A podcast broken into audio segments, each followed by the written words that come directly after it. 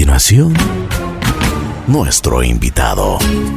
Buen día, buen día, buen día. Aquí estamos en Así en la Vida. El día de hoy tengo el gusto de presentarles al padre Fernando Zurita, una persona que yo siempre he pensado que el, padre Fernando es un, iluminado de Dios, una persona que, que Dios le dio la oportunidad y el don de transmitir y difundir eh, muchísimas cosas, no solo la palabra de Dios, sino los sentimientos que los seres humanos podemos tener dentro y fuera también, por supuesto. Y es una persona que, que, sabe llegar a todos y cada uno de nosotros, sabe los, los problemas que mantenemos todos los seres humanos y no solo los, los, las cosas buenas, sino también de las otras, de las que nos tiene que curar y las que nos tiene que sanar. Él tiene, eh, con esto de la pandemia, pues ha tenido la iniciativa, la gran iniciativa de, mandarnos el Evangelio todos los días en aproximadamente cinco minutos y contarnos muchas cosas de lo que está pasando. De esto y más vamos a conversar con con el padre Fernando Zurita. Mi querido padre, qué gusto saludarte. Realmente es como siempre, como, como, como yo te digo, es un placer conversar contigo. Gracias, mi querido Ricky. Para mí también es una alegría eh, y estar disponibles para estos momentos y estos espacios que llenan el alma, llenan el corazón y, más allá de cualquier tipo de entrevista es ese diálogo del, amigo, del compañero, del camino que nos ayuda a, alcanzar el cielo aquí en la tierra. Así es. Oye, mi querido padre, a ver, hay personas que ya te conocemos, pero sí quisiéramos más o menos que les cuentes un poquito de tu trayectoria, eh, cuántos años tienes, dónde naciste y, un poquito de, la historia de, por ejemplo, cómo fue tu hogar, los principios tan importantes que te dieron en tu casa tus padres. Bueno, yo soy el primero de cuatro hijos, vengo de un hogar católico cristiano, clase media. Mi papá fue militar, mi mamá de casa. tu padre era muy estricto contigo y con tus y con tus hermanos, ¿no? Bueno, no sé si estricto porque es lo que conocimos, ¿no? Entonces eh, eh, fuimos creciendo. Estuve, por el, por el hecho de ser militar, tuve varios colegios y de entre esos colegios estuvo también el colegio militar ahí involucrado. o sea que te formaron bien. Sí, gracias a Dios, vamos. qué bueno, qué bueno. ¿Y cuáles son los principios que te entregaron tus padres? Bueno, eh, de pequeño me acuerdo, el, eh, mi mamá siempre, eh, desde el punto de vista eh, formativo siempre decía, mira, primero tú antes que ti nadie, ¿no? Cristianamente hablando es totalmente lo opuesto, pero eh, siempre con esa autoestima, con ese gozo, con ese gusto de, salir adelante, de, procurar ser siempre el mejor. Eh, mi papá como, como soldado, como hombre de honor, como, bueno, para él, él, él, no hablaba, él, no ejecutaba, pero cuando ejecutaba, ay. ya me imagino. Pero todo bien, te llevabas muy bien con ellos. Sí, gracias a Dios, todo bien. Qué bueno, qué bueno. Y, eso es lo que me sirvió mucho y me ha servido en mi vida para, para seguir adelante, para um, alcanzar mis metas, para poder confiarles o preguntarles, decirles, mire, esto quiero, no. Aunque recuerda que, no sé si te comenté la otra vez, si algo no estuve de acuerdo, mi papá era que me haga cura. ¿Por qué? Él dijo, no, hasta ver si es que es verdad que es eso que quieras. ¿Qué dijo? ¿Semejante diablo? ¿O qué? casi, casi, más o menos. pero bueno. Oye, padre, ¿y cómo eras de pequeño? ¿Cómo, en, qué escuela estuviste? ¿En qué colegio? ¿Cómo, cómo, ¿Cómo te desenvolvías? ¿Te gustaba el deporte? ¿Qué hacías? A ver, yo estuve en el colegio alemán por ocho años.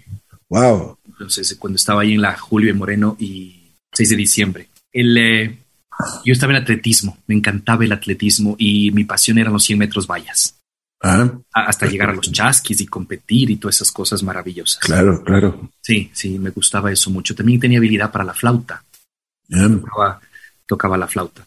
Y me gustaba mucho porque el colegio era mixto, ¿no? Entonces, era, mejor dicho, crecí en ese ambiente. Eh, cuando, cuando le dieron el pase a mi papá a Cuenca después de mi primer curso, híjole, ya fue un colegio solo, solo de varones. El colegio Rafael Borja de los jesuitas en la ciudad de Cuenca y ahí tuve mi primera inquietud, ahí tuve ese, qué bonito es esto, qué es esto, todo nuevo para mí en este sentido. Y fue así pues como llegó esa inquietud vocacional, que después desapareció y volvió 10 años más tarde. Cuando, por ejemplo, estabas en Cuenca, ¿Qué es lo que pensabas? ¿Qué es lo que sentías? ¿Te acercaste a Dios y cuál fue la forma de, ese acercamiento? Bueno, fue algo maravilloso. Eh, lo veo ahora, lo siento ahora. El, eh, en Quito, cuando estaba en Quito, por ejemplo, era simplemente la, misa dominical. Simplemente me refiero es que es lo que acudíamos. Mamá nos llevaba a misa, papá nos llevaba a misa, estábamos los hermanos, la misa dominical, después al club, la comida, qué sé yo. Y eh, cuando ya estuve en Cuenca, ya tenía clases de religión, tenía, tenía sacerdotes presentes. Puedo decir que tuve mi primer director espiritual en el primer curso. Y, fue, fue un encuentro tan bonito, tan maravilloso, tan sanador. Ahora, a, la, edad que tengo, puedo decirte con esas palabras. ¿Qué edad tienes, padre? 49. Estoy hablando de cuando tenía 13, ¿no? Oye, pero estás jovencito, ¿ah? Gracias, gracias. Es, es, es, es el celibato. Se te ve bien. no te hacen tener iras. no me hacen tener iras y duermo solo. ay, A ver, ¿y, qué pasó después? Em, al llegar allá, al tener mi primer director espiritual, como te cuento, al, tener ya esa experiencia de, de, oración, de acompañamiento, de un Jesús diferente del que conocía, sabía, o recibía por la formación de la catequesis o demás, eh, me llevó a, decir, wow, o sea, qué bonito es esto. Y, sabes qué es lo que experimenté, la verdad, paz. Había una paz muy fuerte, porque claro, yo crecí con este Dios temeroso, ¿no? Que, que portas mal y estás fregado. Y entonces eh, con los jesuitas que son expertos en este Dios misericordioso, la cosa fue diferente. Pero claro, eso duró mientras yo estaba ahí, porque al, salir del colegio, al salir de Cuenca y de este ambiente, te, confieso algo, cuando yo vi la casa de los sacerdotes, era una casa tan grande, tan hermosa, muy blanca, eh, y tenía inclusive hasta patera. No te puedo creer. Patos. Y yo dije, wow, yo quiero vivir aquí. y cuando comenté eso, me dijeron, ¿te gustaría? Le digo, ¿quién vive ahí? Los padres. ¿Te gustaría ser padre? Y yo dije, ¿para vivir ahí? Sí. Y recuerdo que, y recuerdo que nos pasaron esta película de la pasión, la, italiana, la antigua. y, yo lloraba y, tuve un ejercicio espiritual, tuvimos un ejercicio espiritual y yo no, no había alma que me consuele. No sabía por qué, pero fue una cosa impresionante, ¿no? Ahora cuando hago mis ejercicios espirituales, cuando hago mi oración privada y recuerdo esos momentos, a veces le digo, Señor, vuelve a vivir en mí eso y dime qué fue eso, qué pasó. Y claro, y cuando vi esa película, yo dije, si a mí Jesús me diría, sígueme, yo no me echo para atrás. Porque claro, Jesús estaba ahí en la pasión y, los suyos le dejaron, ¿no? Claro, claro. Yo dije, qué mal, qué mal. Yo no le dejaría. y mira lo que pasó después. Qué increíble, ¿no? Pero bueno, después de esto, tú te vas de intercambio a los Estados Unidos. Tienes una gran oportunidad. ¿Cómo así llegó eso a ti? a ver, por los pases de mi padre. Mi papá, eh, después de que terminó su misión en Cuenca, regresamos a Quito y ya perdí el colegio alemán porque no tenía el idioma, ya que no había colegio alemán en Cuenca. Hoy en día sí hay. ¿Tú no hablas alemán? Eh, no, poco. Como palabras y cosas. Leer sí. Y eh, regresé al colegio militar. Tercer curso. Y ahí tenía todos los días el lema de solo venciéndote vencerás. Fue fuerte. cierto, cierto. Y fue fuerte porque te metían unas pizzas y te metían un palo y teque y ñeque que llegué a odiar, pero no podía decir nada, calladito, calladito. Y, y después mi papá eh, sale de agregado militar a Washington. Entonces ahí voy a Estados Unidos, cuarto curso. Así fue como incursioné en ese mundo, digámoslo así. ¿Y qué te pareció los Estados Unidos? ¿Cómo, cómo fue tu experiencia? no, para, para mí, mi experiencia como hijo, bueno, ahora, ¿no? Y como hijo de diplomático y toda la cuestión esta fue espectacular. Eh, la gente, la familia, el ambiente, la sociedad, el sistema, el orden, el respeto.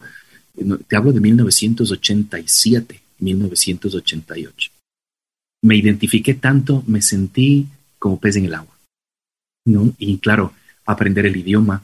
Y recordé que pude el idioma a los como dos o tres meses de estar ahí, cuando estaba reclamando una nota, algo muy, algo muy ecuatoriano, algo muy, muy nuestro. ¡Ey, ¿por qué esta nota? ¿no? Entonces me acuerdo que la profesora se exaltó y eh, nadie en su vida le había reclamado una nota y yo estaba reclamando y claro, empecé a hablar y empecé a soltar la lengua.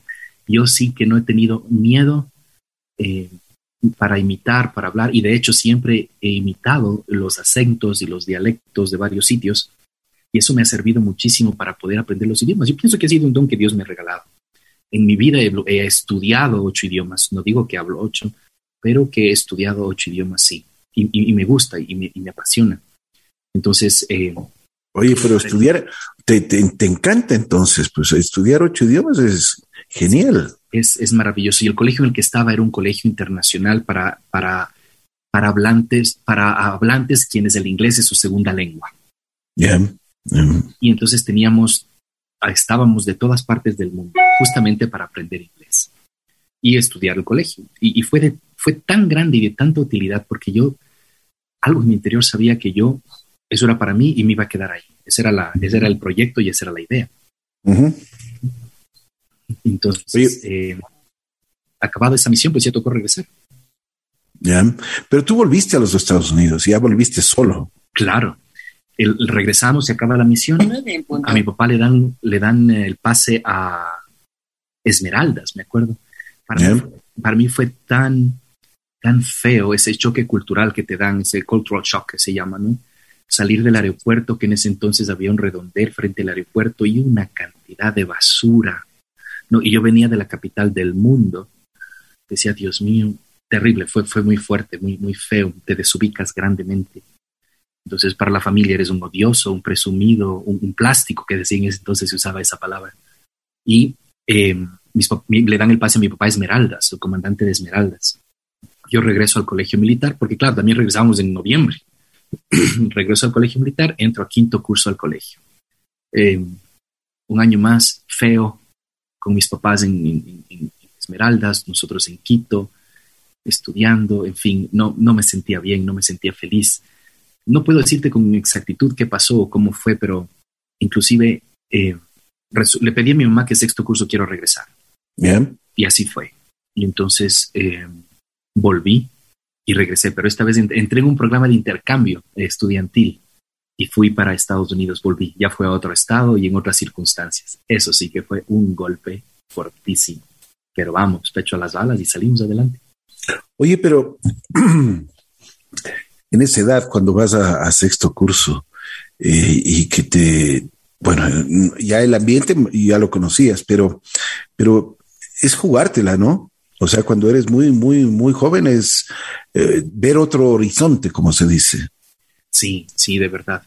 Eh, fue fuerte. Yo, bueno, yo creo que he sido una persona, Dios me, ha preparado o, ha visto desde mí, no sé, en el sentido de, todas las experiencias que he tenido en mi vida justamente para forjarme para lo que ahora soy. Eh, sí fue muy fuerte. Eh, yo no aconsejaría, por ejemplo, antes yo decía, sí, vayan, vayan, vayan, pero ya con el tiempo y las aguas, yo no aconsejaría que vayan a terminar su secundaria. En nuestra época se decía secundaria en sexto curso, que era una de las cosas que estaba de moda y no cualquiera podía hacerlo. Así es.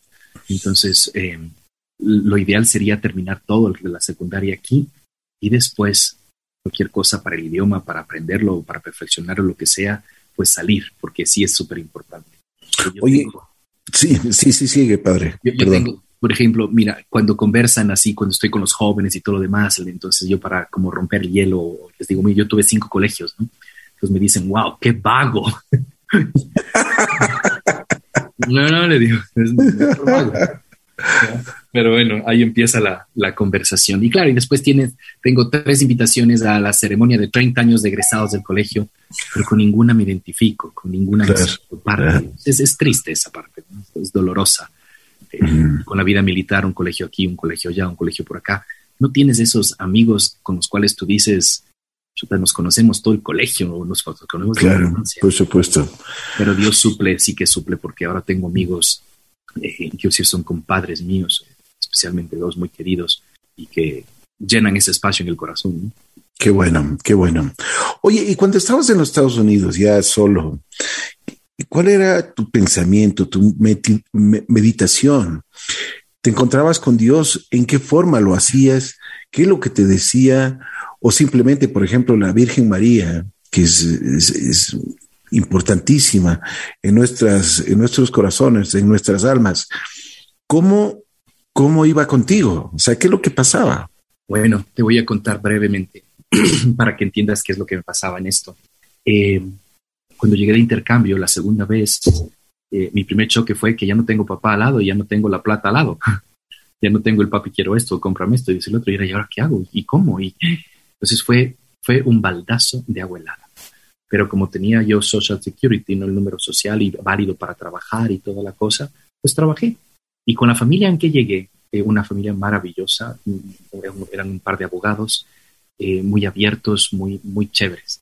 Cuando fue la Navidad, yo fui de intercambio con otra, otra amiga ecuatoriana aquí de Quito y, llegamos al mismo estado, a la misma ciudad. Eh, y ella sí había pedido que la condición, que el lugar donde llegue sea católico.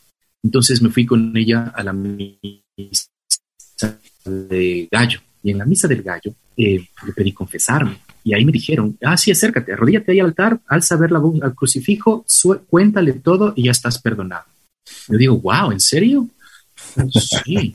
Le digo, mi país no es así. No, aquí sí es así. wow, dije, ok, ¿no? Y entonces yo vivía así. Entonces, claro, yo le pedí a Dios, le decía, mira, le decía yo, y Diosito, las distancias son gigantes, dame carro para ir a misa. ¿Y qué crees? oye, oye, padre, ¿y, y, con Dios hablas en, español o en inglés en ese tiempo? Sabes que es bien curiosa tu pregunta, nadie me la ha hecho ni lo he meditado, pero allá hablaba en español y aquí hablo con él en inglés. no puedo creer. Especialmente cuando estoy así como muy, muy, muy, muy, muy estresado, muy Muy tenso. Muy tenso.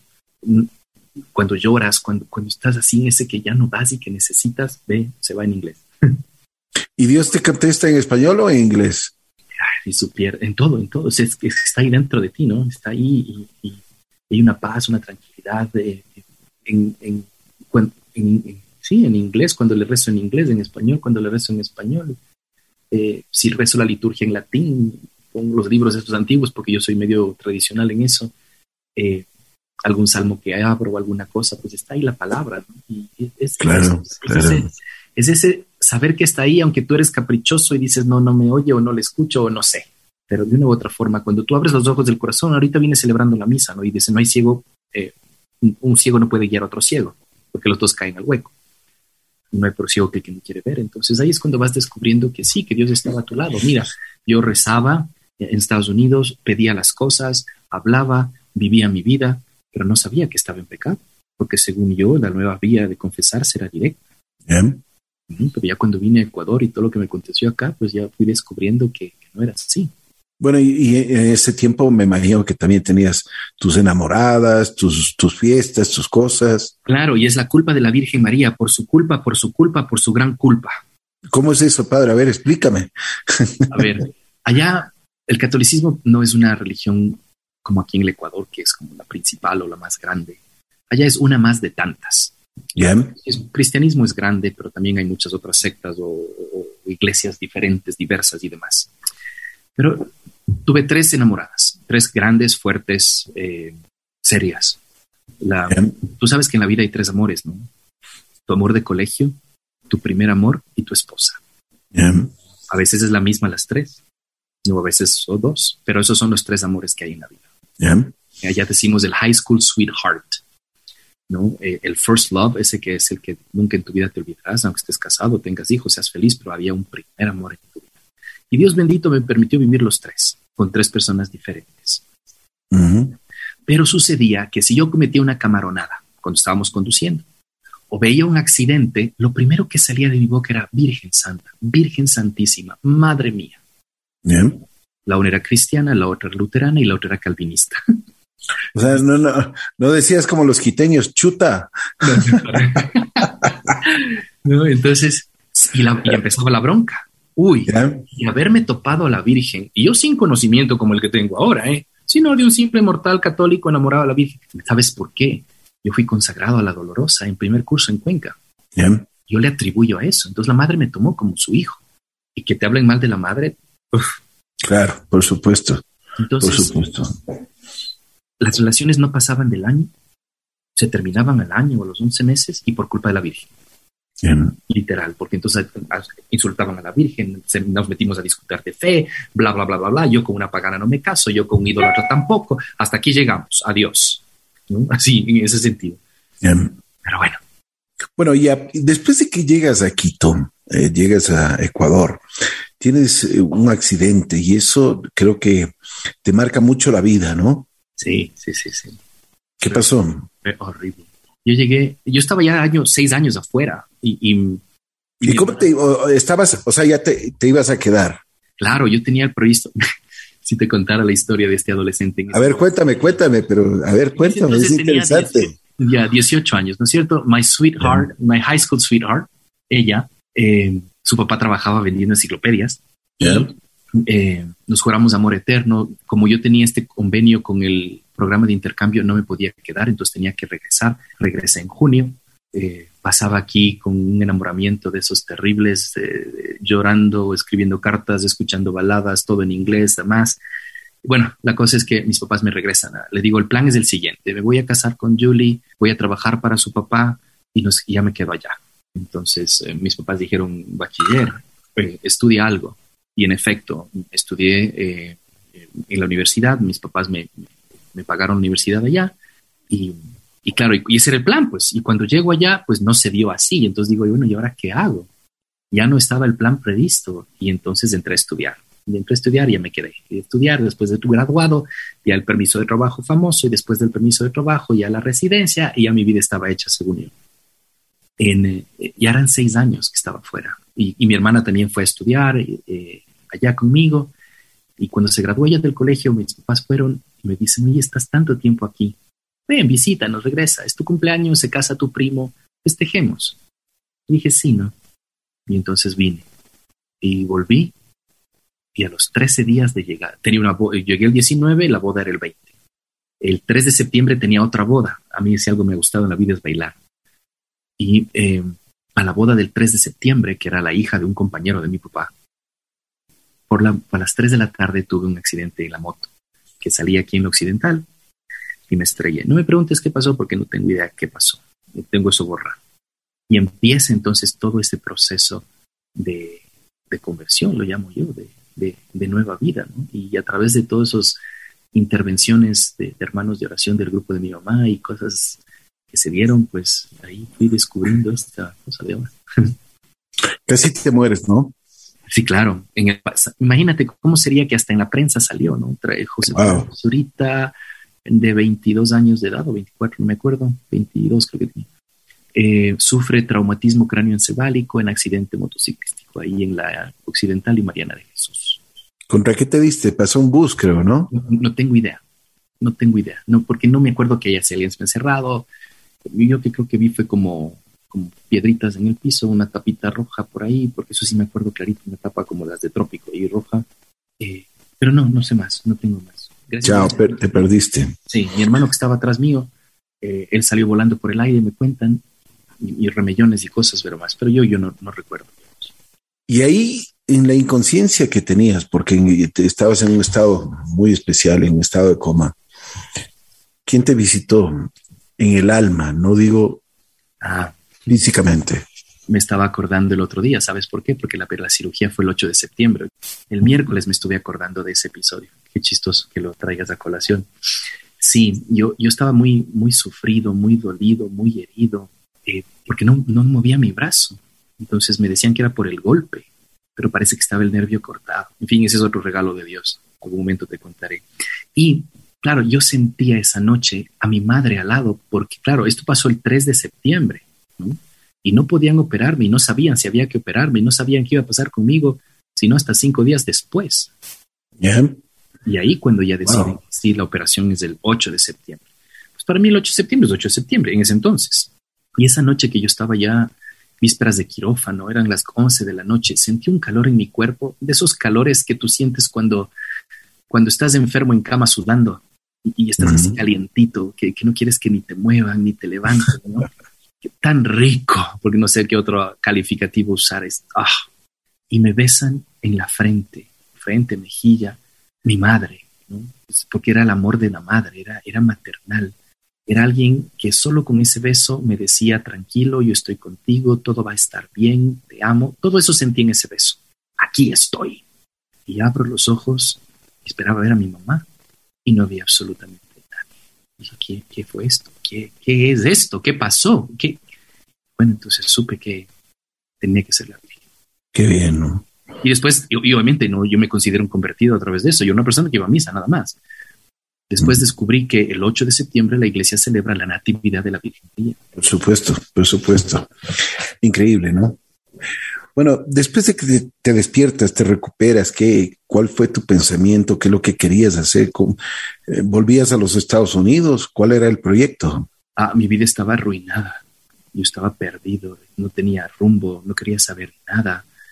Eh, con mi brazo caído, yo perdí el brazo, le cortaron el nervio mi brazo es un milagro de Dios. Mm. Todavía está dañado, ¿no? O sea, hay unos problemas por ahí. Se tiraban la pelotita. Que el cirujano cortó, no, el cirujano dice no, que él entró sin movimiento, bla, bla, bla, bla, bla, que chequea de emergencia, que ve por aquí, que ve por allá. Y bueno, eh, llamaba por teléfono a vender mis cosas. Vende el carro, vende los muebles, vende la vajilla, vende lo otro, porque yo vivía con dos personas más en un departamento, alquilábamos los tres un departamento de otros dormitorios para que nos cueste menos, ¿no? Claro. Ya no pude volver.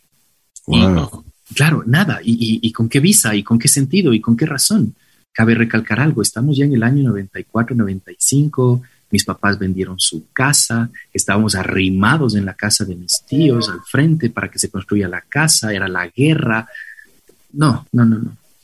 Ni, quiero acordarme. No, fue mm. horrible, terrible, terrible, terrible yo me cuestionaba por qué, qué pasó, o sea, de, estar de, estar de cuidados intensivos, de pasarela, de jugador de tenis, de todo lo demás, ya no podía mover mi brazo, no podía creer, no, no aceptaba, no, no, esto no me está pasando a mí, qué mal hice, qué he hecho mal, era mi reclamo. ¿Mm? ¿Y a quién reclamabas? A Dios, al grito, al cielo, a la vida. Y claro. ¿Y cuál fue la contestación que te dieron? Bueno, con, cuando, mi mamá estaba muy involucrada en un grupo de oración, eh, los, los agentes de pastoral, que se llamarían hoy en día así, eh, los hermanos de oración, cuando venían a hablar conmigo, me decían, dale gracias a Dios, eh, tu vida, todo por aquí, tenías que estar muerto y Dios te ha dado la vida. ¿Y cómo así tenía que estar muerto? Les digo, ¿cómo así? Porque tenía una rebeldía, una molestia. Bueno, resulta que la persona que vino a hablar conmigo que fue una persona que subió al hospital militar. En ese entonces, 1994, sí, 94, el hospital militar era privado, solo militares, nadie entra. Y este señor me dice, me trajo tu ángel de la guarda. Me digo, así, ¿cómo es eso? Porque llegué al hospital y llevaba el Santísimo Sacramento, ¿no? Para darme la comunión. Dice, porque un señor de blanco me dijo, ¿tú vienes por el chico Zurita? Sí, vamos. Y yo le seguí, no me pidieron cédula, no me dijeron nada, me entraron a entrar, aplastamos el ascensor, subimos al piso 11, Salimos del ascensor y me dice, en esa habitación está. Ese es el testimonio que él da, ¿no? Y cuando él regresa para agradecerle, este hombre de blanco ya no estaba. Entonces él me dijo, me trajo tu ángel. Y entre mí decía, yeah, whatever. Entonces, y el rato que me iba a dar la comunión, me dice, ¿estás en gracia? ¿Estás confesado? Y yo le digo, yo me confieso todos los días. Yo le pido perdón a Dios directo. Le veo al crucifijo y le pido perdón. Entonces me dicen. Oye, padre, antes, antes de un paréntesis, y, dicen que, em, como tú dices, te confiesas todos los días con Dios. Pero ah, eh, dicen en la religión que, y especialmente en la católica, que tienes que confesarte con un padre, porque eso si no, no sirve. ¿Es cierto eso? Sí, te, te, explico eso brevemente sin darte una clase teológica. Eh, para que haya perdón hay que necesitamos arrepentimiento. Por supuesto. Ese arrepentimiento es el que haces tú hablando con Dios directo. Tiene que haber eso. Y la otra mitad es la absolución que Dios puso en su iglesia.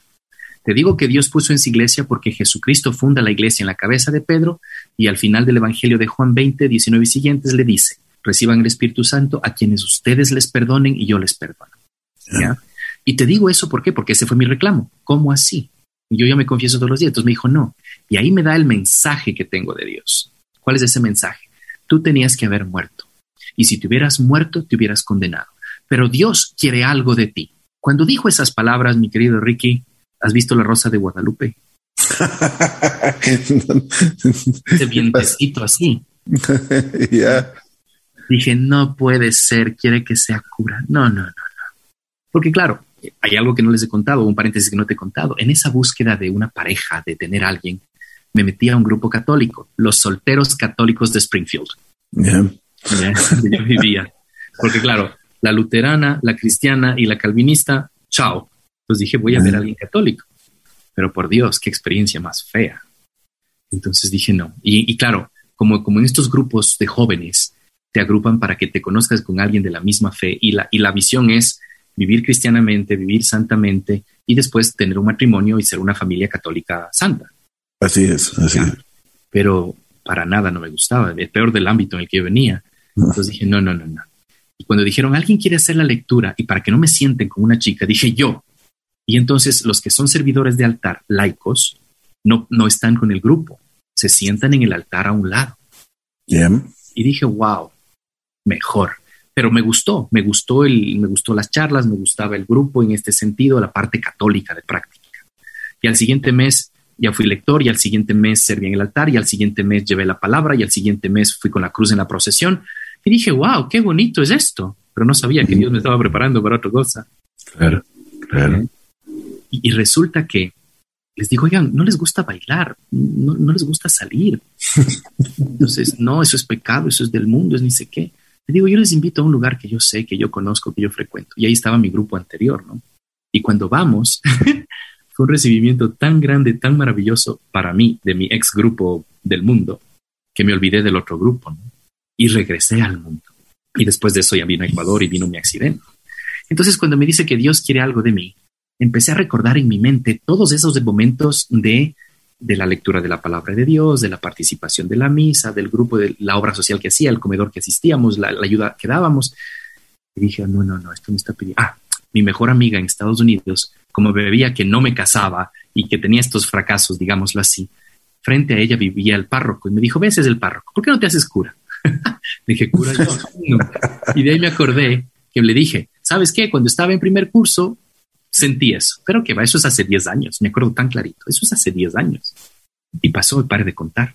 Entonces, cuando viene esta persona al, al, hospital y me lleva al Santísimo y me dice que tiene un mensaje de Dios para mí y que tengo que confesarme, esa confesión duró cuatro horas y media. Wow.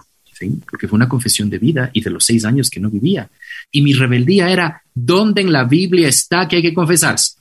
A mí me demuestras. Hoy te digo que soberbio he sido. ¿no?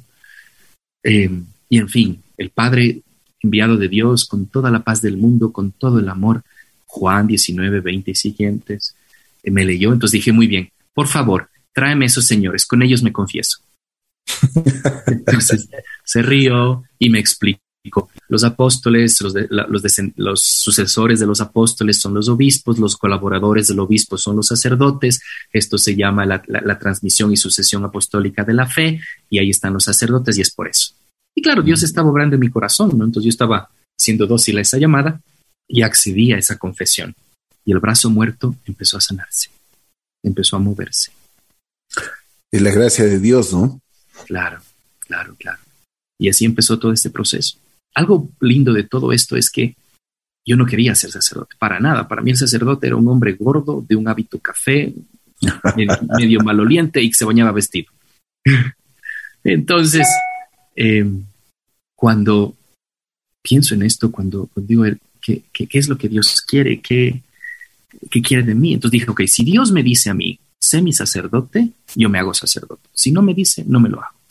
En un momento de estas situaciones especiales, muy, muy íntimas, eh, privadas, tuve yo un encuentro espiritual sobrenatural maravilloso. Uh -huh. eh, y me dijo que no, que no me va a pedir, que la decisión tiene que ser voluntaria, libre de mi parte. Porque si algo respeta a Dios, es la libertad en la persona. Que si yo le sigo, le haré feliz. Y si no, igual siempre me amará. Pero que la decisión es mía. Porque la gente también decía, no, ya vas a ser cura, si no te haces cura te condenas, y toda una manipulación, toda una falta de interpretación. Y claro, yo estaba nuevito en este mundo espiritual, religioso, tan profundo, tan místico, tan raro, que decía, Dios mío, ayúdame. Y cuando, después de estas luchas y problemas, llegó un momento en que me harté tanto, Ricky, les mandé al punto, trabajaba en el Hospital Metropolitano, soy terapista respiratorio, que valga la aclaración, tenía hoy unas broncas con los neumólogos de la época ahí en el metropolitano, porque eh, eh, perdón, en el hospital, porque no estaba de acuerdo con ciertos procedimientos y mi formación me daba a mí la valentía y el poder para refutar, ¿no? Pero le está refutando lo que aquí hace un técnico, pero mi preparación allá era de médico. Todo lo que yo me preparé y estudié aquí hace un residente. Entonces, el médico que me mandó al PAN y me remendó al PAN, después dijo, trabaja para mí privadamente. Qué bien. así hicimos, fundamos la clínica de terapia respiratoria. Entonces yo trabajaba ahí. Y cuando dije así firme, ya me cansé, tanta manipulación, tanto mensaje, tanta cosa, que sí, que no, que por aquí, que por acá, estoy harto, no va más. Esta cuestión de Diosito y no sé qué, hasta aquí llegó, se acabó. Además, porque no avanzaba. Filosofía estudiaba en la mañana en la católica, la tarde y noche trabajaba en el metropolitano, amanecía, regresaba a estudiar, porque los horarios eran cambiados, ¿no? rotativos. Y, pasé mucho en cuidados intensivos, porque esa era mi especialidad. Manejaba respiradores, entubaba personas, sacaba exámenes arteriales de, sangre, de, pinchando la arteria, todo ese tipo de cosas. En fin, entonces esa noche que me decidí y cerré ese capítulo en mi vida, según yo, tengo mi primera alocución interna. Casi me muero. Once y treinta de la noche en la capilla del hospital por tanta humanidad, por tanta cosa, yo me harté y dije hasta aquí queda, no va más. En palabras que usa la gente hoy en día hubiera dicho, he perdido la fe, que nunca la perdí, pero perdí la fe en estas personas. Entonces, eh, ese día que dije, no va más, ahí en la capilla escucho esa voz dentro de mí que me dice, no sigas a los hombres, sígueme a mí. Fue tan fuerte esa voz, tan, tan adentro que lo más interior mío, como diría San Agustín, y, eran las once y media de la noche en un absoluto silencio después de mi ronda de terapia respiratoria. Dije, no, ¿qué es esto? ¿Qué debo hacer? Y fui a hablar con un sacerdote y empezó a guiarme y me dijo, tú tienes que salir de este medio, tienes que refundirte en la montaña, en un seminario, para que veas si esto que estás sintiendo y esto que escuchaste es Dios quien te está llamando.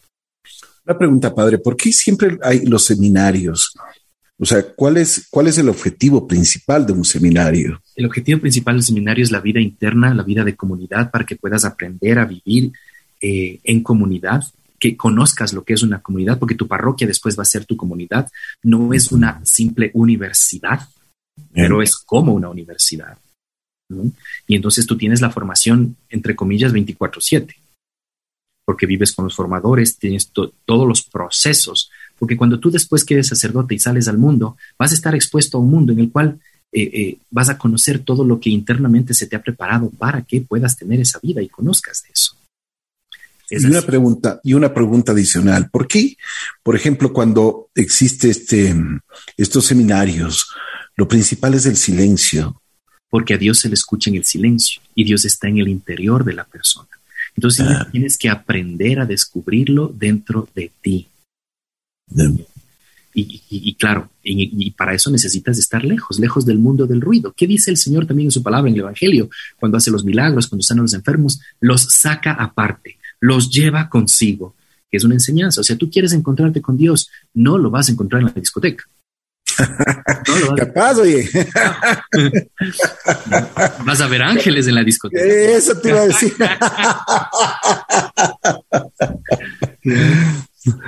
Qué increíble, ¿no? Pero bueno, pero y, y, después comienzas ya tu carrera, comienzas a estudiar, comienzas qué? Bueno, ahí es cuando voy a Ibarra y mi papá dice, no, cuidado y prohibido decir dónde está, porque va a ser una cosa más de las mil que hace en su vida y veamos si avanza.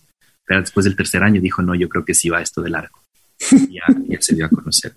En fin, entonces terminado eso, yo pertenezco a la, yo siempre fui de la arquidiócesis de Quito, pertenezco a esta arquidiócesis y mi obispo de ese entonces, el cardenal Antonio González Zumárraga, me mandó a estudiar a Ibarra eh, por, por consejería del mi director espiritual para estar lejos de la familia, lejos de los amigos, lejos del ruido, en otra provincia, en la montaña, para que yo pueda encontrarme conmigo mismo primero y saber si es que es de verdad este llamado o si estoy simplemente siendo agradecido porque me devolvió la vida o porque ya me dijeron, uy, ya te condenas si no te haces cura, porque todo eso pasé.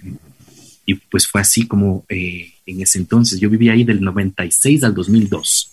Y una vez terminada la formación, pues regreso a Quito, me presento a Quito, me ordenan sacerdote y de allá me asignan a una parroquia a trabajar. Y de eso han pasado 19 años. Wow. Bueno, han pasado 19 años. ¿Cómo te ha ido en estos 19 años? Como el matrimonio, con penas, alegrías, con salud, con enfermedad, con riqueza, con pobreza, pero siempre en fidelidad. Qué bueno, qué bueno. ¿Qué te ha dicho Dios en estos 19 años? ¿Cuál ha sido el mensaje? El mensaje que Dios me ha dado, han sido varios, o sea, el mensaje que Dios me da eh, y que para los que para los que escuchan en esta entrevista, eh, el mensaje que Dios me da es, es permanente, es constante, es siempre de una ayuda, de un auxilio, eh, de un estoy contigo. En, en, palabra de Dios, en, mira, cuando casi me muero, abrí el librito, nuestro libro de oración, y me dice, yo soy tu salud. En momento de persecución, me dice, eso hicieron conmigo. Sí, en cada momento de la vida, en cualquier acontecimiento que yo pueda, que, que se me ha presentado, se me ha dado en la vida, eh, siempre encuentras ese soporte, ese acompañamiento, ese sustento. E, es, es, es grande esa presencia o ayuda de Dios. Ha habido momentos en que también tú has sentido que, ¿dónde estás? No te veo, no te escucho, no estás. ¿no? Desolación, eh, falta de comprensión, eh, eh, no de Dios para conmigo, conmigo para Dios, o sea, de, en tu trabajo propio, en tu medio ambiente, con los propios tuyos, tuyos me refiero al gremio, a, tus feligreses, a tu comunidad, inclusive con tu familia, en fin, pero pues ahí le damos, salimos. Oye, ¿algún, ¿algún momento Dios te jala las orejas o no? No tienes idea cómo. Terrible. Sí. Fuertísimo y dolorosísimo. ¿Puedo contar uno? Si puedo hacer eso. Por supuesto. Eh, eh, a mí, para mí, lo más asqueroso que puede haber es ver desechos humanos en la calle, orina y demás. Que, para mí es pero terrible. Y, es muy común aquí. Y, peor cuando tienes otra forma de vivir o demás. Y, entonces yo siempre, siempre, siempre me quejaba, me quejaba fuertemente de esa circunstancia, ¿no? Eh, y inclusive alguna vez lo llevé a la oración. ¿Ya? ¿Y sabes qué me respondió? Así hueles tú para mí cuando pecas. Casi me muero. Wow. Claro, y eso no me voy a decir yo a mí mismo. Entonces, sí, sí es fuerte, sí, sí es fuerte. O también el Señor te habla a través de personas cuando, cuando tú tienes algo que te molesta, que te duele, o caes en ese proceso de victimismo. Es que esto me hacen a mí, es que cómo me hacen esto a mí, no pobrecito yo. Dice, y cuando tú haces al resto, claro. Eh, otro ejemplo que te voy a dar que también fue muy, muy, eh, muy doloroso para mí, cuando se murió mi sobrino. Dos meses de edad, meningitis yo tenía el cadáver, yo pedí que, yo, que no le bajen a la morgue, que yo me lo llevo. Entonces yo lo tenía conmigo en, mis brazos, ¿no? En el ascensor, eh, muerto, ya bajábamos para irnos al, sepelio y demás. Y una señora estaba ahí en el ascensor y molestaba y hablaba y por acá. Yo le mandé al pan, ¿no? Y le reclamo a Dios y le digo, mira, Qué insensible esta gente, no ven el dolor ni sé cuánto por aquí por acá. ¿Ya? Aquí me estoy haciendo ya una confesión pública. Entonces, igual, eh, ¿qué pasa o qué sucede? Eh, le digo a Dios, mira qué indolentes que por aquí por acá. Y me responde, ¿acaso tú no eres indolente cuando van a pedirte un favor, cuando quieren pedirte una misa de un difunto y tú estás ahí firme, rígido, no moleste, no es momento, a tal hora, en tal sitio, en tal lugar? Entonces Dios te va formando así. Yo digo que a mí me está formando como formaba a los profetas. O sea, toma un palazo, ¡boom! ¿Te dolió? Sí, así duele a Dios cuando pecas. Qué bien. En ese sentido, es, es, es fuerte, es fuerte. Em, yo me acuerdo en, otra ocasión, y esto era en el seminario, o sea, ni siquiera era seminarista. Fíjate que pasó lo siguiente. Eh, fui yo, salí presidente de la Asociación de, de Estudiantes del Seminario Mayor allá en Nuestra Señora de la Esperanza. Por cierto, saludos y bendiciones. Yo escuchaba a la bruja ya, JC Radio, creo que en ese entonces cumplió 15 años. El seminario ya cumple 40 años este año. Eh, y salí presidente y organicé una fiesta, según yo ve, a toda madre, todo bien puesto, todo bien hecho. Resumiendo las cuentas, nadie me dijo gracias. Nadie me dijo gracias. Y el formador simplemente me dio una palmada en el hombro. Enhorabuena, se acabó. Entré a la capilla, lloré todo el tiempo, desagradecidos, la cabra tira al monte, eso me pasa por hacerles esto, la, la, la, la, la, la. Me voy a dormir y el Señor me despierta a las 2 y 57 de la mañana. Me acuerdo tan clarito. ¿Por qué me despierta? Porque escucho una voz y una cita bíblica, Lucas 17.7. ¿Qué? Y un frío ahí en el páramo. Me, fue tan fuerte, tan grande, que me levanté, prendí la luz, cogí la Biblia y leí. Cuando leo, dice, cuando te hayan dicho, cuando después de que hayas hecho todo, tú solo tienes que decir, no soy más que un siervo inútil, he hecho lo que tenía que hacer. Yo, yo, así, buscando el consuelo de Dios que me diga, pobrecito mi hijo, no te preocupes, yo sí te agradezco, tranquilo. ¿Ya? Entonces, todas esas lecciones de vida que he recibido, que he tenido, han servido para que yo también pueda predicarlo a los demás, porque mucha gente también viene con cuestiones similares y, puedo hablarles de, de, cuál es el, el, perfil o el punto de vista de Dios, digámoslo así, ¿no? Así es, así es.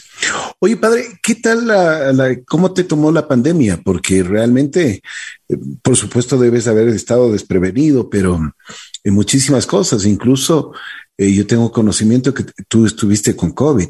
Sí, eh, ya cumplimos un año justamente en septiembre. la pandemia, el, venía el nuncio apostólico del Ecuador a celebrar aquí la Semana Santa. Entonces la casa se estaba preparando para recibir al representante, al embajador del Papa en el Ecuador. Y esa semana nos cayó la pandemia. Pues, entonces se cerró la iglesia, la iglesia estaba eh, en, mitad de reparación, se mandó a hacer el nuevo juego de altar, en fin, todas las cuestiones estas que quedaron al aire. Y esta pandemia creo que a todos nos cogió desprevenido, pensaba, yo no pensé que hubiera durado lo que duró y no pensaba que iba a pasar lo que pasó. Entonces, tú, llevabas a la oración. Yo tenía mucho temor, tenía mucho miedo interno, privado, personal, y, lo llevaba a la oración. Digo, Señor, ¿es, esto, ¿es esto una noche, es un día de oscuridad? ¿Es esto una plaga de Egipto? ¿Es esto que va a dar fin al mundo? ¿Es esto eh, el acabose de una era y el comienzo de otra? Y, y, ese no poder aceptar y creer qué es lo que está pasando, ¿no? Eh, me, llevaba a mí a meditar y decir, ah, sí, la peste de ni sé quién, la gripe española, no es de mi tiempo, no me hace daño, lo que es de mi, lo que es de mi año decimos, ¿no? Y claro, no se puede como inconsciente o indolente ante circunstancias ajenas, pero cuando te pega, yo decía, yo vivo solo, ¿no? Y, y, y, era muy fuerte, muy fuerte, porque claro, te mantenías por las redes o veías las noticias lo que se podía ver, la incertidumbre, la falsa información, te llevaba a, a sentirte impotente, a, no, poder, a no poder trabajar, a no poder seguir. Eh, no, durísimo, terrible. Y decía, bueno, ¿y como pastor qué debo hacer? ¿Ya? Porque claro, la gente de estas circunstancias dice, Diosito, ayúdame. Así es. Diosito, ayúdame. ¿Y, quién es el representante de Diosito? El párroco, ¿no es cierto? Y el párroco no puede decir el primero que diga, ay Diosito, me voy, qué miedo. Entonces, ¿qué tenemos que hacer? ¿Qué podemos hacer? ¿Cómo podemos trabajar? es lo que yo llamo esas inspiraciones o esas cosas de Dios, ¿no? Y en los últimos un año, siete meses, Diosito ha sido el más nombrado, ¿no? Para bien o para mal, sí, pero mira que solo Dios es el único que de renglones torcidos escribe recto, sea para condenarlo, sea para criticarlo, sea para juzgarlo, sea para alabarlo y pedirle ayuda, se acordó de Dios del mundo entero. Claro, así es, así es. Mucha gente que no creía en Dios, pero el momento de los momentos, incluso en, se veía que en los hospitales, cuando les dejaban a, sus parientes enfermos, pues realmente el único, que el único presente era Dios.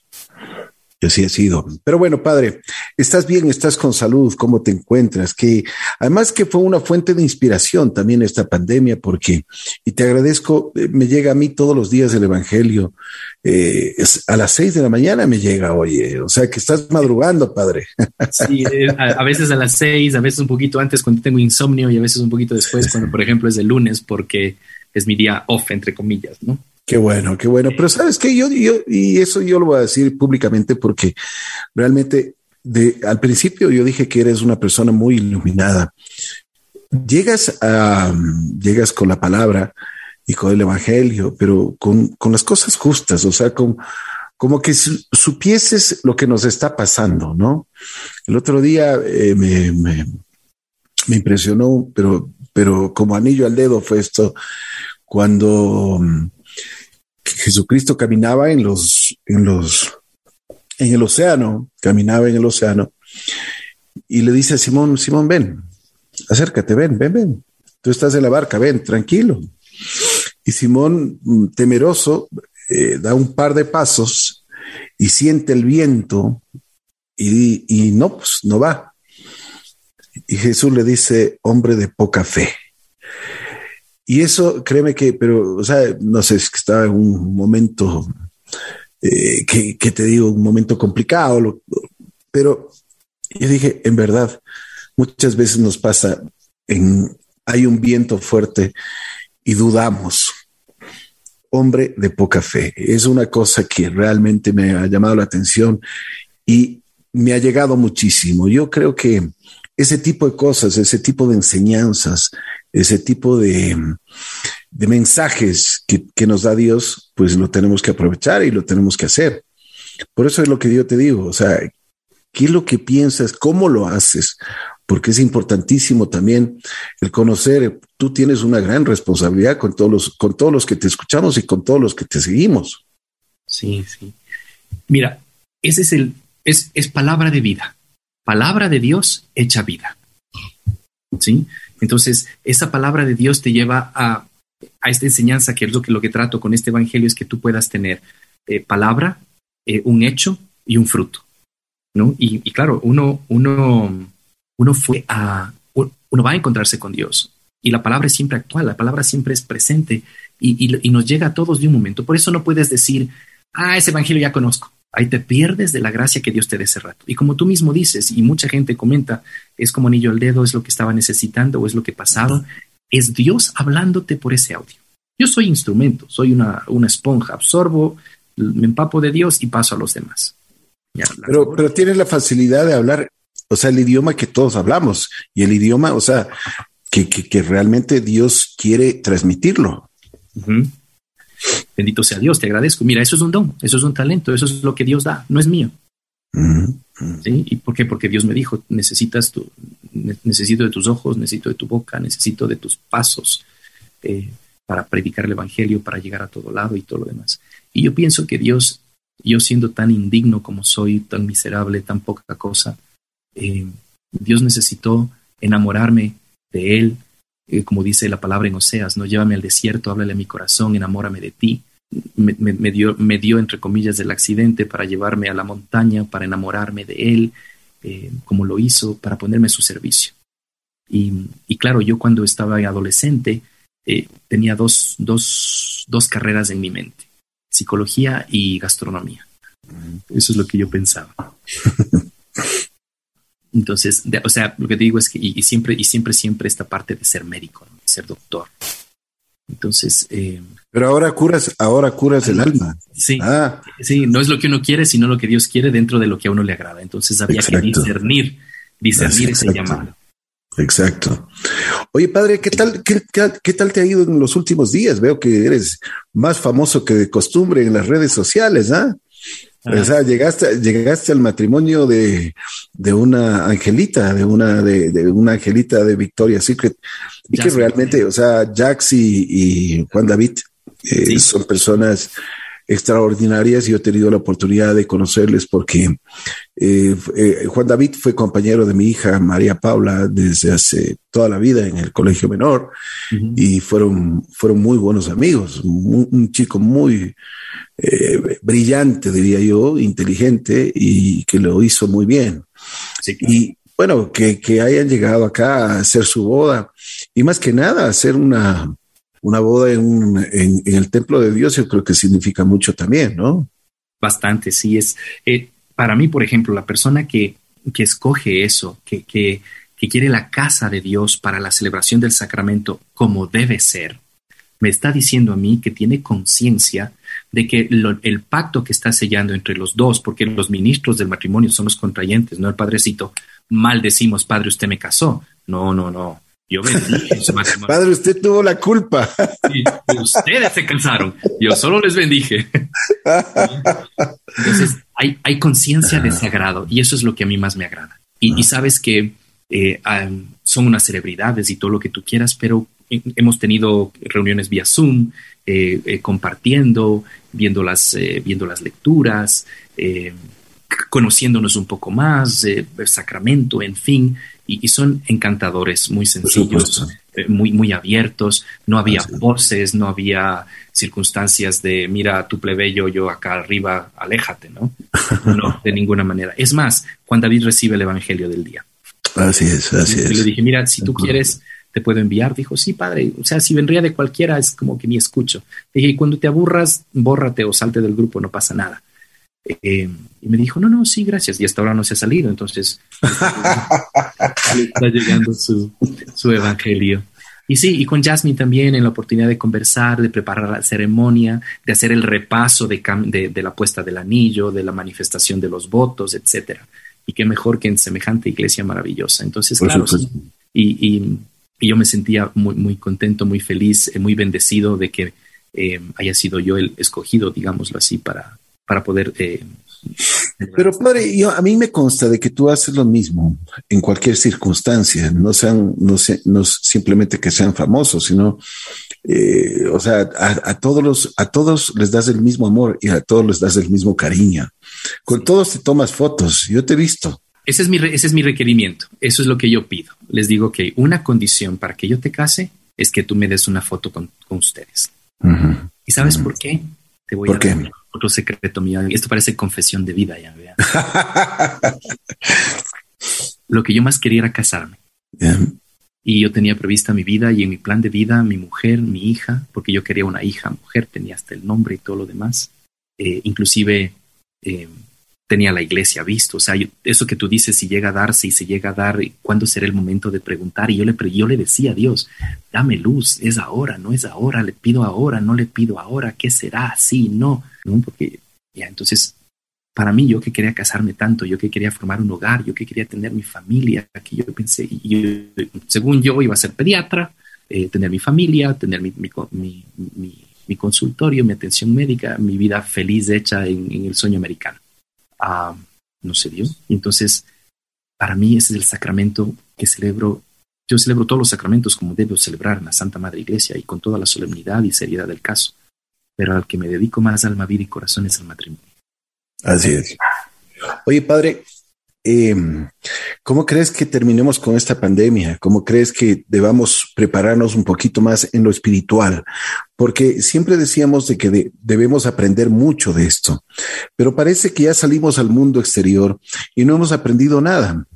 Hay muchas separaciones, muchos divorcios, muchas peleas, entre, entre, bueno, entre todos. Parece que nos ha afectado muchísimo.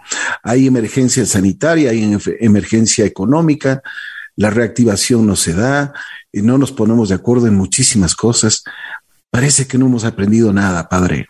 Sí, lastimosamente somos, con el dolor del alma, ese país en vías de desarrollo que no quiere surgir porque está acostumbrado a que todo esté gratis, a que todo se le mantenga, a que todo se le resuelva con un paternalismo terrible en todo sentido. Y el rico quiere ser más rico y el pobre se queda más pobre. Y, y nos falta ese sentido, nos falta el sentido de solidaridad y de, y de cambio estructural, ¿no es cierto? Si, si necesitamos, no hay por ciego que, que no quiere ver, que es la palabra de hoy, mira, y Así es. nos falta precisamente ese, esta palabra, ¿qué puedo hacer yo por ti? ¿Qué puedo hacer yo por ti, por mi país? No es lo que mi país puede hacer conmigo, sino lo que yo quiero hacer por mi país, que también es una frase muy, muy, muy, muy grande de, un, de algún presidente americano, pero que también es palabra de Dios, ¿no? ¿Qué puedo hacer contigo? ¿Qué quieres que haga contigo? Le dice Jesús al ciego. Y claro, como estamos atravesando esta circunstancia y, tenemos ese bombardeo, inclusive hasta político y opuesto y demás y tanta cosa, eh, nos aferramos a nuestros propios intereses y no, nos damos cuenta que solitos con nuestra boca y nuestro proceder estamos hundiendo nuestro barco. pero, si aprendiéramos a que hay que dar el hombro y hay que dar la mano de una forma eh, diversa, distinta, eh, saldríamos a flote. El problema nuestro no es crisis económica, no es que es, nuestro problema es crisis moral y crisis espiritual. Eso pienso que es nuestro problema. Me refiero a todos nosotros. ¿Por qué? Porque como ya no creo en Dios, porque em, respeto todo lo que venga, y, y, sobre texto de ahora, tú, tú, ves ahora todas las estas nuevas generaciones, que la Z, que los milenios, que los de cristal, que los ni sé qué, lo que un correazo hoy en día a una persona y te va eso. Entonces, eh, ¿Qué es lo que necesitamos? Conciencia de Dios, conciencia de Dios. Y es importante entonces la formación eh, espiritual nuestra, eh, que nos ayude a nosotros a, seguir adelante eh, cara a Dios. Mira, Padrecito, hay dos corrientes muy fuertes, ¿no? O sea, esto que, que, la pandemia es del 5G, que es una cuestión tecnológica, que ni sé qué, que por acá, que el virus no existe. Señora, cuando me dio a mí el virus, ¿por qué si, por qué si no existe el virus que usted tanto me habla? Yo caí con neumonía viral, 25% tomados mis pulmones y pasé seis días hospitalizado en cuidados intermedios. ¿Ya? Entonces, eh, no hay respuesta. Y para los que sí tienen el virus y dicen, no, es que es un castigo de Dios, entonces yo le digo, entonces yo soy una mala persona. Porque si, si, el, si, si el virus es un castigo y solo le da a los malos, yo soy malo. ¿Le parece eso bien? Y su marido que se murió con el mismo virus, entonces él ha sido una mala persona, dígame usted. Entonces dice, no, no, tiene razón, padre, no es así. Pero es que como eso dicen, pero es que como es el fin del mundo, eh, son llamadas de atención de la naturaleza permitidas por Dios para darnos cuenta el poder y el desorden que puede causar aquellos que están más poderosos cuando se creen dioses y juegan a Dios y se les va de las manos. Esto es algo por el niño de José Fernando. Así es. padre, ¿por qué, ¿por qué siempre pensamos que Dios es castigador? Por el Antiguo Testamento y la formación que tuvimos. Cuando yo he estado en las parroquias iniciales, ¿no? Yo he tenido gente que ha venido y me ha dicho, venga padrecito, castíguele. Yo le dije, por haberse portado mal, ahora le llevo al padrecito para que le dé tres bien dados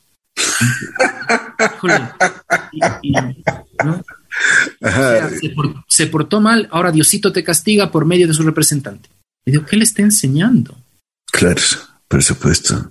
Y, claro, el Dios del Antiguo Testamento fue el Dios de nuestros padres y abuelos. ¿eh? O sea que el Wambra, el Wambra no te podía ni ver. No, todo no, al contrario, terminó amándome porque no le dije nada. Ay, Dios, pero así es, ¿no? Diosito te va a castigar. Exacto, ¿no? ¿Sabes qué? Me fue mal, fue castigo de Dios porque no fui a misa el domingo. Así es. Dios no es un Dios que está así como, como Derbez, ¿no? ¿Se acuerdan el programa este mexicano del diablo que está ahí en una pantalla siempre haciendo maldades y, aplasta el botón y ya una desgracia pasa? Eh, a veces la gente pensamos que Dios es ese Dios juzgador, condenador, que a ver, tú estás, a, caíste al infierno. Entonces, recuerda que todo extremo es malo. Y ahorita estamos en otro gravísimo problema, que es lo opuesto, la laxividad. Ser laxo, totalmente. otro es todo solo muy escrupuloso, cuidado, cuidado. Y hoy todo el mundo hace todo lo que quiera, todos piensan que no hay pecado, que es problema y decisión de cada uno, y que Dios sabe más y que Dios es el que juzga, y usted no es nadie para decirme si está bien o no está bien, yo tengo a mi Dios a mi manera, y mi cuento es con Dios. Exacto. ¿Ya? Entonces yo digo, pobre ignorancia, no ignorante, pobre ignorancia, porque yo fui uno de esos. Y no sabes que te estás jugando la vida eterna. Qué enseñanzas, ¿no? Qué enseñanzas de la vida. Padre, ¿estás en, ¿estás en paz tú? Sí. ¿Qué te falta, qué te falta, por ejemplo, hacer? ¿Cuáles son tus próximos proyectos? Me imagino que tienes, conociéndote lo inquieto que eres, o sea, vives 24 horas, te levantas a las 5 de la mañana, terminas a las 12 o 1 de la mañana y sigues, y sigues, o sea, muchísimas cosas. Ayudas a mucha gente. Eso, eso, eso hay que valorarlo. Tú tienes un gran corazón. Siempre estás pendiente de todas las personas y especialmente de las personas que menos, menos tienen gracias a Dios con el programa de Cáritas aquí en la parroquia que tenemos, pues sí, asistimos a comedores, damos muchas cosas, eh, pero en silencio, en callado. Porque, Exacto, no te hace falta sacar fotos en tus redes de que estás haciendo aquí, que, que hoy vaya, vas a regalar tanto o vas a hacer esto. No, no, no, no te hace falta. No, pero sabes que es de doble filo. Te comento ¿Por qué? por qué. Porque si no sacas tus jefes y autoridades, no ven y no estás haciendo nada. pero aún así, yo procuro no sacar, salvo que cuando tengo donaciones o cosas de estas y, la, y el donante me dice, vea, para que podamos ayudar a quien me ayudó, etcétera. Entonces sí tomamos la foto de la entrega de la canasta, de la entrega del producto y le mando a quien ha donado todo lo demás. Estamos ahorita justamente eh, eh, preparando las canastas para entrega. Ya nos toca ya nos toca entregar. De hecho estoy un poco atrasado, pero vamos viendo. Otro proyecto que tenemos en la parroquia. Eh, tú sabes que nos cambian cada cuatro años, cinco años más o menos me tocaba cambio este año, pero no se dio por, justamente por mi problema de salud, el tratamiento que llevo. Ahora usa una máquina de apnea de sueño. eh, que te pones en la noche para que puedas... Claro, una maquinita. te conectas ahí a la nariz y, duermes, en fin. Eh, tenemos un proyecto de la parte de aquí al lado del condado, de cruzando la quebrada, de, me ha pedido el obispo a ver si puedo ser el... Eh, puedo ser quien aglomere o mejor dicho, pastoree esa zona para bien de todos. Estamos sanitizando el templo, lo hacemos periódicamente y claro, también va a la casa parroquial y todo. Hoy estamos ya pintando la iglesia por dentro y por fuera, recogiendo las fallas y todo, porque hay que mantener la casa de Dios digna, ¿no? Así es, así es. Eh, yo, siempre les digo, no es cuestión de lujo, porque también te critica por eso, sino que la casa de Dios es la casa principal porque es la casa de, de todos de todos, ¿no? Entonces, Recuerdo. Palo, porque bogas, palo porque no bogas. Mira lo que está haciendo. ¿Cuánto derroche? ¿Cuánta plata hay? Y no hay tal, ya, ya les va a llegar el boleto de la rifa. para, cubrir esto. Pero si no, si no hacemos, no progresamos, ¿no? Y recuerda que Recuerda que la casa de Dios en, la antigüedad era la casa principal desde los judíos. Hoy en día, ¿cuál es la casa principal? Y es la casa de Dios, pero del Dios dinero, los tremendos bancos, los tremendos estructuras y edificios. En fin.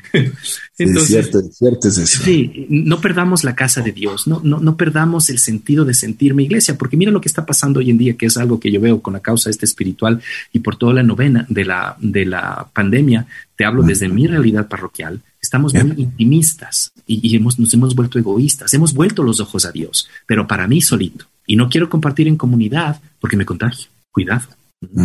Inclusive llegaron a decirme a mí, oiga, qué imprudente es usted. ¿Cómo va a decir que le dio COVID? Yo lo dije públicamente. Y le digo, señor, estoy sin olfato, sin gusto. Me dijo, hazte una PCR que te entreguen hoy mismo el resultado. Si estás positivo, no voy. Dicho y hecho. Entonces comunicas, miren por acá, por acá. A mí cuando te llaman y te dicen, padre, puedo, pero no tiene COVID. Eh, pero estás con la peste, padre. Exacto, mira, es una cuestión que... Pero por favor, pues, o sea, es, ay, Dios mío. Ahí es, ahí, es, ahí es cuando no entiendo las cosas y no le entiendo a la gente, ¿no? Claro, y te hablo del año pasado, ¿no? Es este septiembre y todo lo demás. Y claro, ese miedo.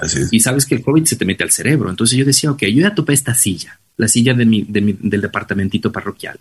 Esta silla está con virus.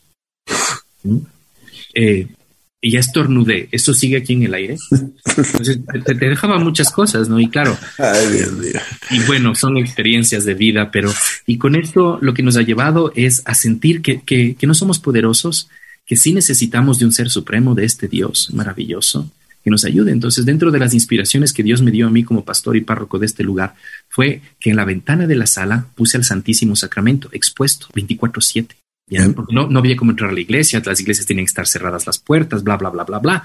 Pues se convirtió en una capilla de adoración perpetua 24 horas y era hermoso ver los, la gente afuera llorando, rezando, pidiendo, clamando, inclusive borrachos. dos, tres de la mañana, le gritaba, pero era una oración, porque le estaba reclamando porque se murió el papá con COVID. Entonces, borracho, dolido, pero con fe, porque le reclamaba al Santísimo a Jesús expuesto en la ventana y recibí muchos agradecimientos y bendiciones por haber hecho eso.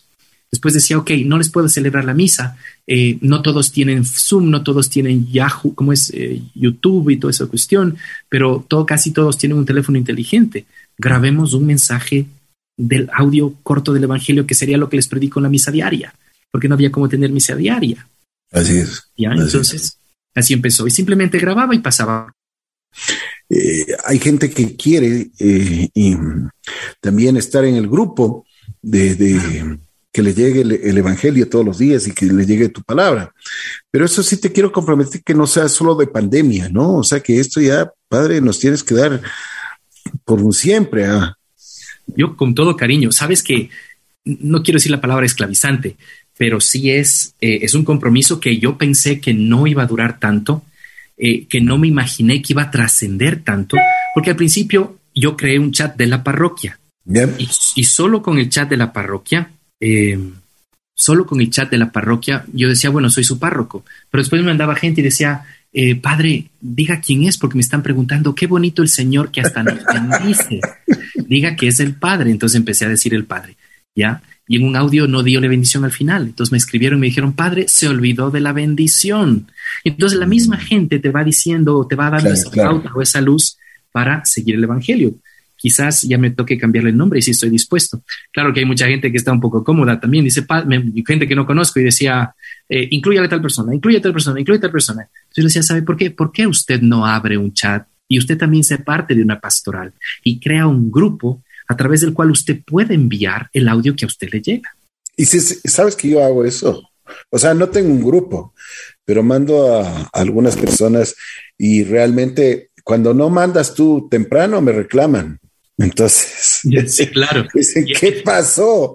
Eso, también me, eso también me obliga a mí a que, a ver, apenas me levante y me lleva también para hacer la oración y todo lo demás. Cuando mando, mando ya a las 8 de la mañana, dicen, oye, pero ya, o sea, todos querían, mi papá me estaba preguntando, mi mamita me estaba preguntando, entonces digo, ya, ya, ya va, ya va a mandar el padre tranquilos.